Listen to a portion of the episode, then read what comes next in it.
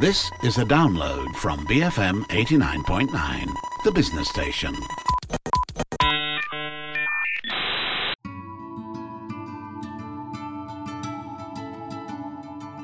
We got here by the skin of our teeth, and now the problem is how do we leave this place in safe hands? That's what it's about. For me, there are no more achievements. I, am not out to prove anything. I don't have to prove anything. I have lived my life to the fullest. What is it I want to do now? To try and secure the future for what has already been built and not to lose it. Whether it's going to be done by the PAP or any other person or any other party, that's irrelevant. We must keep a system that will enable this place to stand out and prosper and attract talent. And as long as we attract talent and we've got security and we keep an open system which treats everybody fairly and equally, we will succeed. That was Lee Kuan Yew, the very first Prime Minister of Singapore from 1959 to 1990, making him the longest serving PM in history. This is Raise Your Game as we continue on with today's show honoring the life of Lee Kuan Yew. We'll find out the reason behind his long Prime Minister residency and leadership lessons that we can learn and apply in our own lives. We speak with a wide array of personalities as they share how the life of Lee Kuan Yew has impacted their lives. With Singapore being among the world's top three oil export refining centres, the world's busiest transshipment port, the world's biggest manufacturer of jackup rigs, the only Asian country to have AAA credit ratings from all three major credit rating agencies, and being named fifth least corrupt country according to Transparency International's 2012 Corruption Perception Index. Lee Kuan Yew sure has a lot of things to be proud of, leaving behind a dynasty built upon sheer determination and his passion for the people. Andrew Chow, Richard Gabriel, Sheila Singham, and Roshan Thiran share with us their thoughts on the leadership of Lee Kuan Yew. Lee is a highly respectable leader with integrity uh, in all his work. He's a firm and uncompromising leader, a strong visionary with a deep belief in his heart. He believes, he pursues, he achieves. He's a leader of passion, power, and persistence. Mr. Lee's leadership style is direct, cut the chase, even to the point of confrontational he doesn't believe in sugarcoating his words. He just give it to you as it is.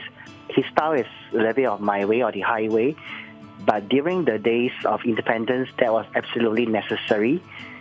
I think at the time in space, his leadership styles works because he was surrounded by a lot of helper or givers. He has a lot of lieutenants like Dr. Goh Keng Swee, uh, Lim Kim San, Toh Chin Chye. So it makes a very good team with him as a leader. He's the hard guy, surrounded by a lot of helpful guys. Well, I feel that he was a visionary. He had this idea and this plan of what he wanted his nation to be, and he, he set out to you know give it a structure and implement the plan to make it happen.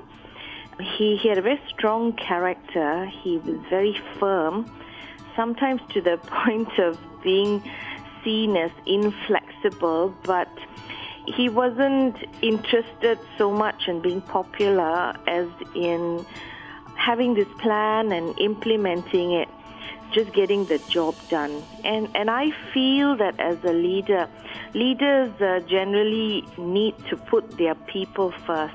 They need to be servant leaders.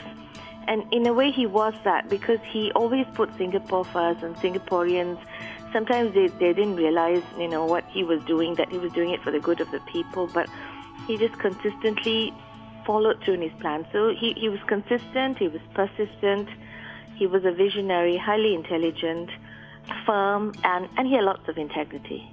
So Lee Kuan Yew is probably one of the greatest leaders, you know, in this peaceful post-war times.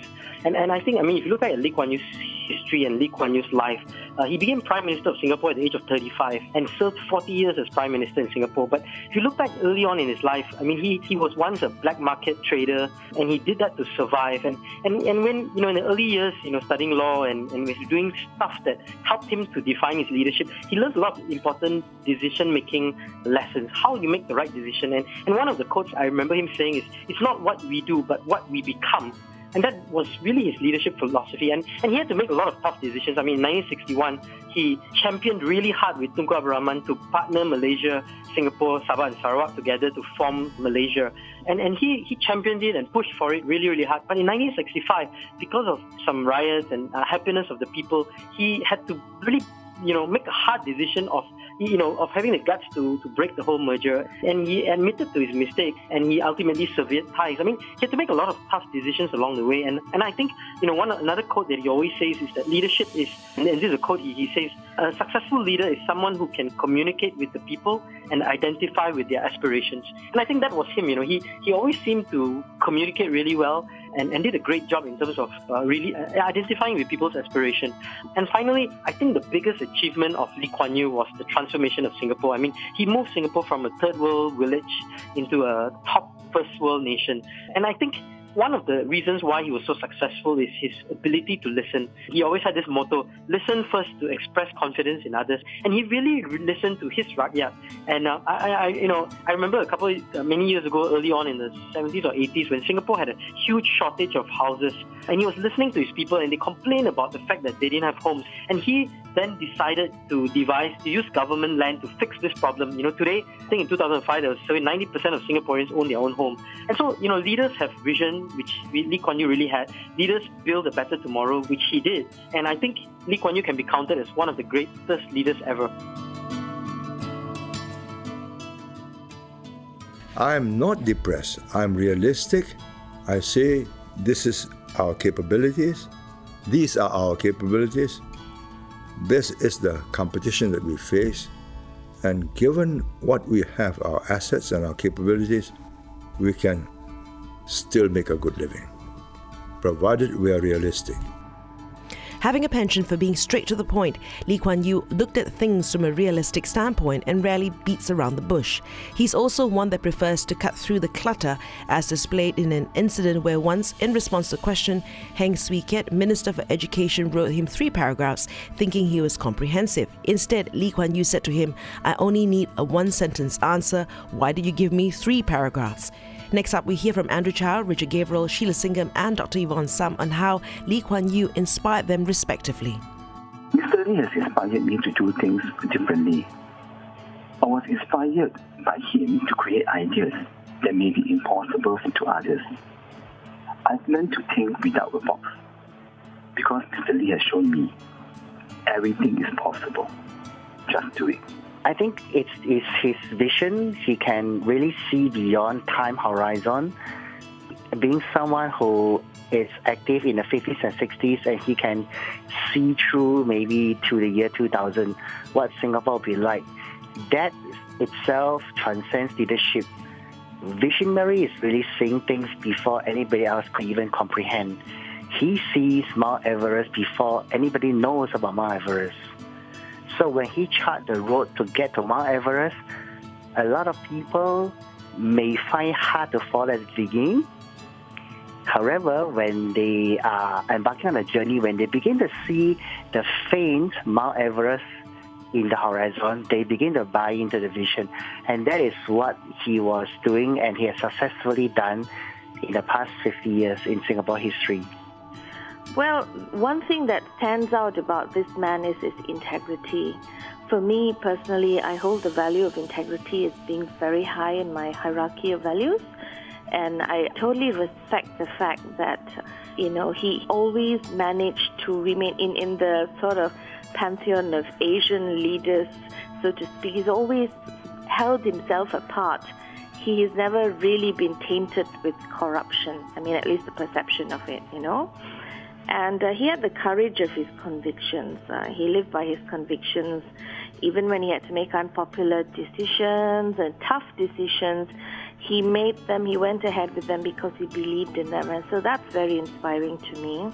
He had very high standards as well. He, his larger purpose was always to keep Singapore prospering and to ensure it was exceptional. He never stood for mediocrity And I believe the mark of a true leader is that one should never, you know, stand for mediocrity. One should always aspire to a higher ideal, to the highest of standards. So, you know, for Singapore, he, if you look at Singapore today, the crime rate is probably among the lowest in Asia.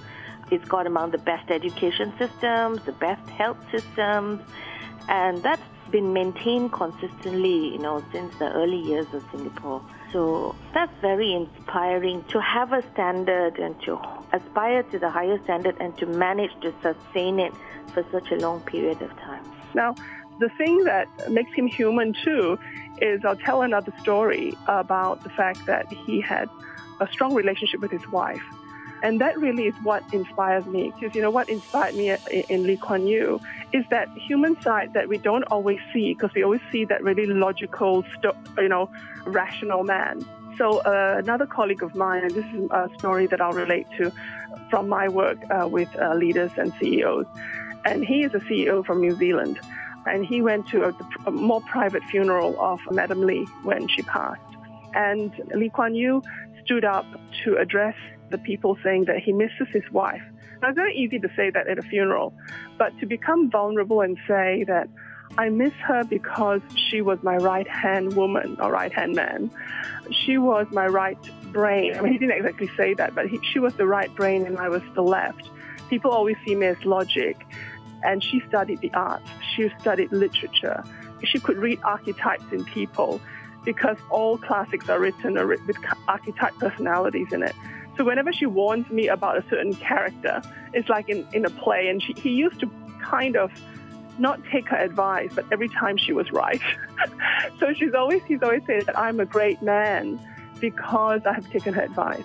And I really miss her now because she really helped me, you know, learn about the human side. So that, that play with people, I mean, the world is a stage and all men players, right? So, I mean, that is what she stood for. And uh, he had always taken her as his mentor.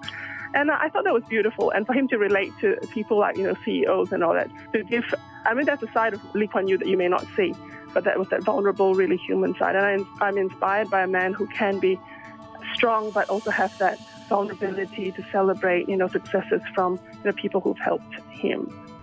Coming up next, we'll hear more from Andrew Chow, Richard Gabriel, Sheila Singham, Dr. Yvonne Sam, and Roshan Thiran to celebrate the life of Lee Kuan Yew, the first Prime Minister of Singapore. Stay tuned to Raise Your Game, BFM 89.9. Best for money, BFM 89.9. Well, you know, I get a lot of demonstrations in Singapore, and my students are quite a rambunctious and spirited lot. They're and I think they ought to be. Otherwise, I, I think there's very little future for Singapore. It's, it's a, a young community, and the young must be idealistic. The young must believe that the world should be more just, and there should be more moral rectitude in the behavior of their leaders, and they protest often eh, in, in, in, in, more than just a peaceful manner because the communists slip into my demonstrations and, you know, windows got, got broken so often and cars get overturned. But at the end of the day, I think decisions have got to be made by adults, not teenagers. But it's got to be made in such a way that when the teenagers become adults and they look back on these decisions, they would be proud of the generation that went before them. This is Raise Your Game, and for those who've just joined us, we're honoring the life of Lee Kuan Yew, looking at his leadership style and how we can apply them into our own lives. Being one that's unafraid of competition, Lee Kuan Yew's main focus was on the welfare being of Singapore and welcomes the competition with open arms if they're capable enough. Lee Kuan Yew transformed Singapore's economy from largely agricultural to one of the strongest industrial societies in the world. Under the leadership of Lee Kuan Yew, Singapore also became one of the safest countries in the world, partly due to the use of corporal and capital punishment. Andrew Chow, Richard Gabriel, Sheila Singham, Dr. Yvonne Sam, and Roshan Thiran shares with us applicable live lessons from the legacy of Lee Kuan Yew. We can all learn from Mr. Lee to be passionate in our dreams, to be resilient when faced with challenges and problems, to rise up above every problems that we have and to make our dreams come true. There's something that we can learn from him, and it will be a legacy to us. doing the right things, it's important. It's more important than doing things right. He believed in doing the right thing. He leave it to his lieutenants, his helper to get things right. Doing the right thing may not be the most popular thing, and may not be the most well-liked thing, but it is essential. So he did the right thing, which may be painful at first, but he leave it to his rest of the team to make it more bearable to the people. So uh, the buy-in really is he sets the direction. I think the rest of the guys put in the persuasion. So it makes a very good team during the formation years in Singapore history from 1965 to 1990 when he handed over to Mr. Goh Tong. I think what we today, particularly in, in, in today's world where everyone, you know, leaders, whether political leaders or corporate leaders, everyone has got their own agenda. I think from, from Lee Kuan Yew, we learned the concept of the servant leader that he put the country first. He was always concerned with developing the people's socioeconomic status, the education level, and he was very, very proud of Singapore and he, he was always striving to do his best, even in the face of unpopularity. So I think what we learned from this is that if you're in a leadership position, you have a job to do you're there to do a job, not to be liked or you know, not to pander to any one group. To be really strong, to to stand above, and believe in what you do. And he also considered leadership of his country to be a lifelong commitment. You know, he said, I quote him, the more we are being tested, the more I have to be around to make sure we pass the test. This is a lifelong commitment and he totally believed in that. Right until you know even until recently yeah even despite being you know unwell and all he was always very interested in the future of singapore. He was a man of conviction. I think that we all need to learn to have the courage of our convictions. Another thing that I believe that we can learn from him is that he always looked for practical solutions. Sometimes his solutions might have appeared a bit harsh, but they were very workable. I mean, if you look at you know, the whole housing infrastructure of Singapore, being able to make housing affordable to every Singaporean at a time when housing was scarce and, and uh, lots of uh, other plans that he put in place. And finally, I think what we need to learn from him is that leadership should be transformational. And he did practice transformational leadership. If you look at him, he, he took a country with nothing, practically nothing. I mean, Singapore was a part of Malaysia and it's separated, and he built it into a tiny island nation, into a force to be reckoned with in the region today. This man was bold, he was brave, he was fearless in many ways, and I think those are the marks of a good leader. I think I would say that things like consistency, courage, and speaking up.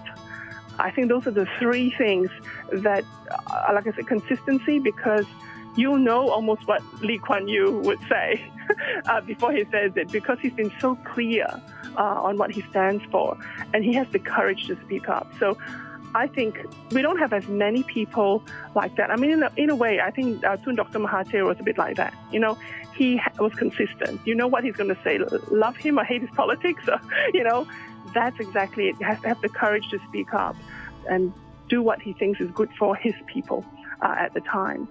So I think even with the passing of Lee Kuan Yew, I mean, he, after all, he's in his 90s, uh, and we'd love him to live longer, but passing the baton to, I guess, his son and to the Singaporeans, I mean, in a way, one of the things that sometimes people say, my goodness, he's created a dynasty in Singapore.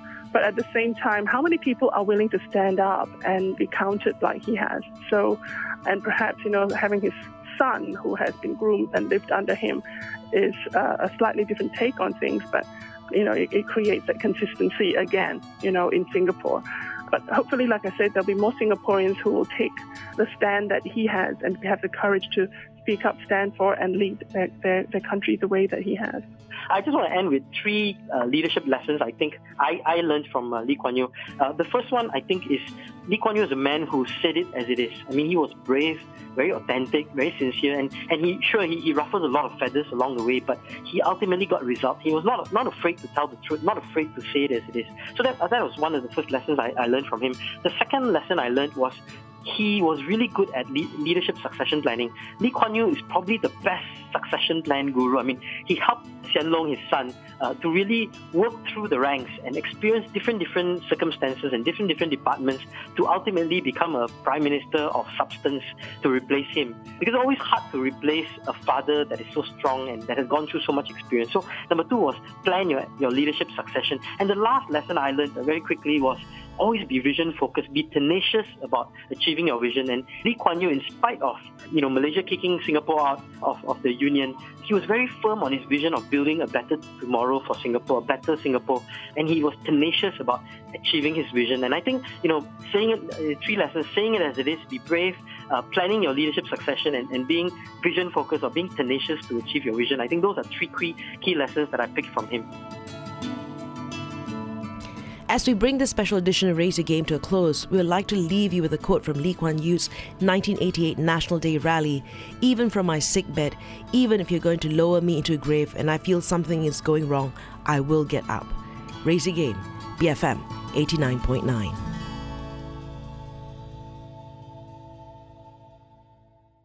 Thank you for listening to this podcast.